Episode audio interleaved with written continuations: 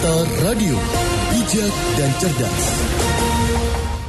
Rekan Dakta, sebuah organisasi aktivis kesehatan Indonesia AIDS Coalition atau IAC menyerukan agar Menteri Kesehatan segera melakukan audit menyeluruh terhadap program penanggulangan AIDS termasuk pelaksananya. Cakupan pengobatan AIDS atau pengobatan ARV di Indonesia hanya 17% dan angka tersebut adalah yang terburuk di regional Asia Pasifik bahkan dunia. Dengan hanya ada sekitar 140.000 orang dengan HIV yang berada dalam pengobatan ARV, artinya ada 500.000 lainnya yang masih belum mendapatkan pengobatan, bahkan belum mengetahui dirinya terinfeksi HIV. Maka audit menyeluruh terhadap program penanggulangan AIDS dari Kementerian Kesehatan seperti apa yang diinginkan Indonesia AIDS Coalition? Kami telah terhubung bersama dengan Direktur Eksekutif IAC Indonesia AIDS Coalition, Aditya Wardana. Data Radio, bijak dan cerdas. Assalamualaikum Pak Aditya. Waalaikumsalam Mbak, apa kabar? Alhamdulillah baik Pak Aditya. Bagaimana menurut Bapak yang dianggap kurang dari program penanggulangan AIDS dari Kementerian Kesehatan selama ini Pak? Ya saat ini kan sedang menjadi concern ya. Concern dalam artian kita di Indonesia, para aktivis, para pelaku program gitu ya. Bahkan juga menjadi sorotan beberapa pemberi dana bantuan luar negeri bahwa capaian pengobatan di Indonesia ini kok rendah sekali gitu loh. Nah.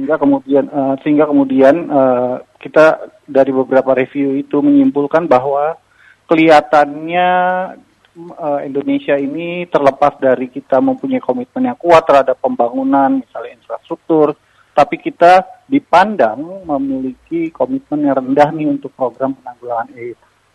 Gitu, Mbak. Nah, Pak Aditya, kan ada yang mengatakan bahwa AIDS sendiri ini masih belum ditemukan obatnya, bahkan cenderung memang mengakibatkan nanti si penderita ini meninggal dunia sebagai akhir dari penyakit tersebut. Nah, apakah memang audit ini nantinya bisa setidaknya mendorong penanggulangan AIDS atau setidaknya juga menyelamatkan masyarakat yang masih bisa disembuhkan dalam hal ini? Sebenarnya begini Mbak, jargon bahwa AIDS itu tidak ada obatnya itu yang pertama harus kita rubah. Karena memang infeksi HIV-nya memang saat ini belum bisa dipulihkan atau disembuhkan secara total. Tapi kemudian orang yang terinfeksi HIV itu bisa diobati supaya dia tidak mencapai fase AIDS. Jadi sebenarnya sudah ada obatnya gitu loh. Sama seperti kayak misalnya influenza. Influenza itu juga tidak bisa menghilangkan virus influenza secara menyeluruh di dalam tubuh, tapi kemudian bisa ketika kita mengonsumsi obat influenza, dia tidak menyebabkan dampak yang merugikan pada tubuh. Nah, kalau HIV ini dampak merugikannya itu ketika fase AIDS itu tadi. Jadi sebenarnya itu yang pertama kali harus kita rubah mindset-nya. Bahwa ketika kita bilang bahwa AIDS tidak ada obatnya, itu salah. AIDS itu ada obatnya. Kita bisa cegah dia tetap sampai di fase hanya terinfeksi HIV saja fasenya. Tidak sampai ke fase AIDS. Gitu. Nah, yang menjadi pertanyaan sekarang Pak, yang unik ya dari proses audit seperti ini, berarti apa sebenarnya yang harus diperbaiki? Kemudian rekomendasi dari IAC ini seperti apa nantinya? Sebenarnya kan makanya kenapa kita minta audit menyeluruh gitu ya, bukan hanya audit keuangan saja, tapi yang lebih penting adalah audit programatik. Kenapa sih sebenarnya? Pertanyaan besarnya itu kenapa sih orang dengan HIV, ODA-ODA ini obatnya sudah disediakan gratis gitu ya, tapi dia tidak mau mengakses. Gitu. Jadi tidak mau berjalan, bergerak begitu ya Pak ya untuk mendapatkan hal itu. Itu maksud saya. Jadi maksud kami audit programatik inilah yang nantinya akan menjawab. Kalau walaupun dari beberapa data kami sudah temukan sih, misalnya ada beberapa keengganan dari pihak rumah sakit dan dokter untuk memberikan obat ARV itu langsung ketika seseorang terdiagnosa HIV, itu seharusnya di beberapa negara itu langsung diberikan obat ARV dengan counseling. Kalau di kita dikasih counseling, tes, sehingga kemudian odanya sendiri sudah merasa kecapean, dia merasa bahwa saya tetap sehat, akhirnya obatnya malah terlambat untuk diberikan, tidak jadi diberikan gitu. Itu yang menjadi tantangan utama sebenarnya di Indonesia.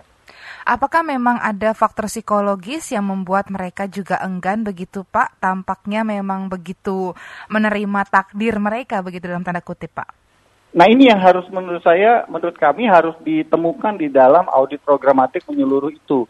Memang kalau beberapa data, beberapa fakta dari beberapa negara, itu ada keyakinan yang keliru dari teman-teman yang odanya sendiri. Jadi ketika dia didiagnosa terinfeksi HIV, dia itu merasakan badannya sehat-sehat saja, dia tidak sakit gitu kan. Jadi buat apa saya minum obat? Kenapa saya harus minum obat yang kemudian ketika saya bawa obatnya, itu orang-orang sekitar itu selalu kemudian melakukan pandangan yang nyinyir gitu loh. Stigma dan diskriminasinya muncul ketika saya harus ambil obat itu secara rutin gitu.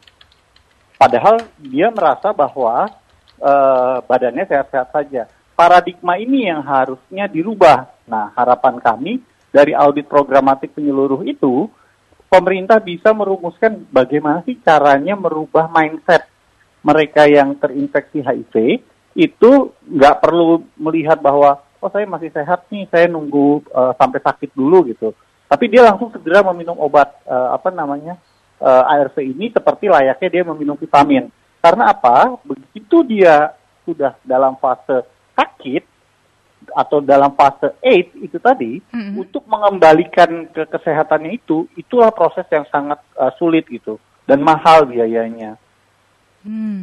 Lalu kalau tadi Bapak ingin setidaknya memberikan pemahaman kepada para pengidap HIV begitu ya, ketika di awal mereka harus sembuh dengan mengonsumsi obat ARV, sebenarnya apakah ada rekomendasi lain terkait dengan kesehatan atau data real agar mereka juga punya motivasi yang seragam dan sesuai dengan apa yang dimau oleh IAC ini, Pak?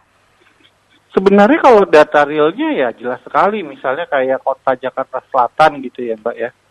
Kita bisa lihat dari kota Jakarta Selatan itu estimasi odanya itu yang kita tahu itu ada 27.000 gitu ya. 27.000 itu estimasi dibuat tahun 2016.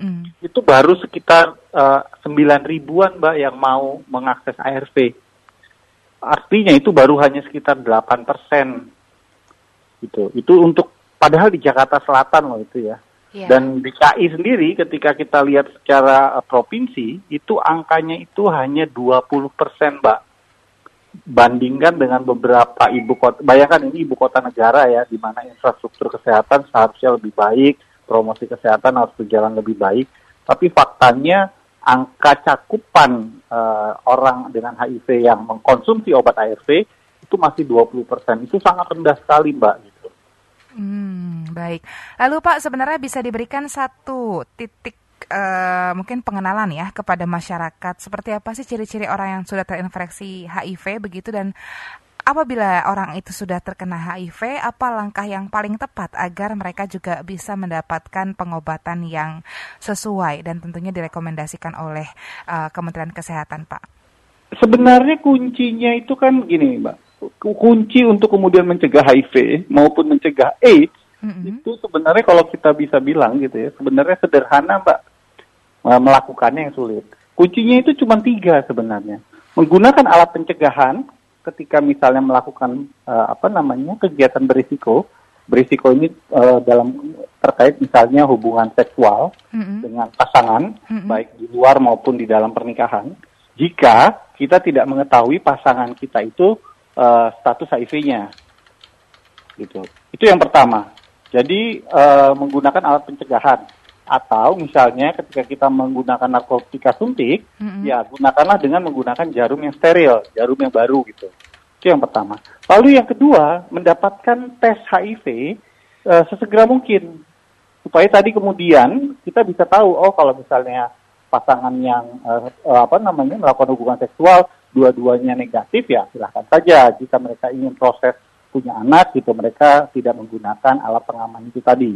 Tapi sampai dua-duanya itu mendapatkan tes HIV, ada baiknya kemudian poin yang pertama tadi menggunakan alat pengaman, yaitu kondom misalnya gitu. Yang kedua itu adalah segera mendapatkan tes HIV sesegera mungkin kepada siapa saja, tidak peduli bahwa oh saya nggak berisiko, oh saya resikonya rendah segala macam gitu. Anggap aja tes HIV ini kayak tes kesehatan yang rutin lah, dan ini juga gratis kan sekarang di puskesmas gitu. Lalu yang ketiga, sebenarnya kuncinya sederhana, begitu sudah dia tahu bahwa dia terinfeksi HIV, tidak usah menunggu dia sakit, langsung minta obat ARV. Jadi waktu tes HIV pun walaupun belum terdeteksi, nggak apa-apa minum itu, Pak? Nggak, maksudnya ketika dia positif HIV, tidak harus menunggu dirinya sakit dulu. Dalam artian HIV ini kan biasanya ketika menginkubasi tubuh seseorang, itu sampai dia sakit itu butuh waktu tahunan, Mbak. Baik. Jadi orang ini sebenarnya tetap kelihatan seperti orang sehat, tapi sebenarnya di dalam tubuhnya sudah ada infeksi virus HIV. Nah, begitu dia tahu status HIV-nya, langsung minum obat ARV ini gitu, supaya HIV itu tidak berkembang menjadi fase AIDS.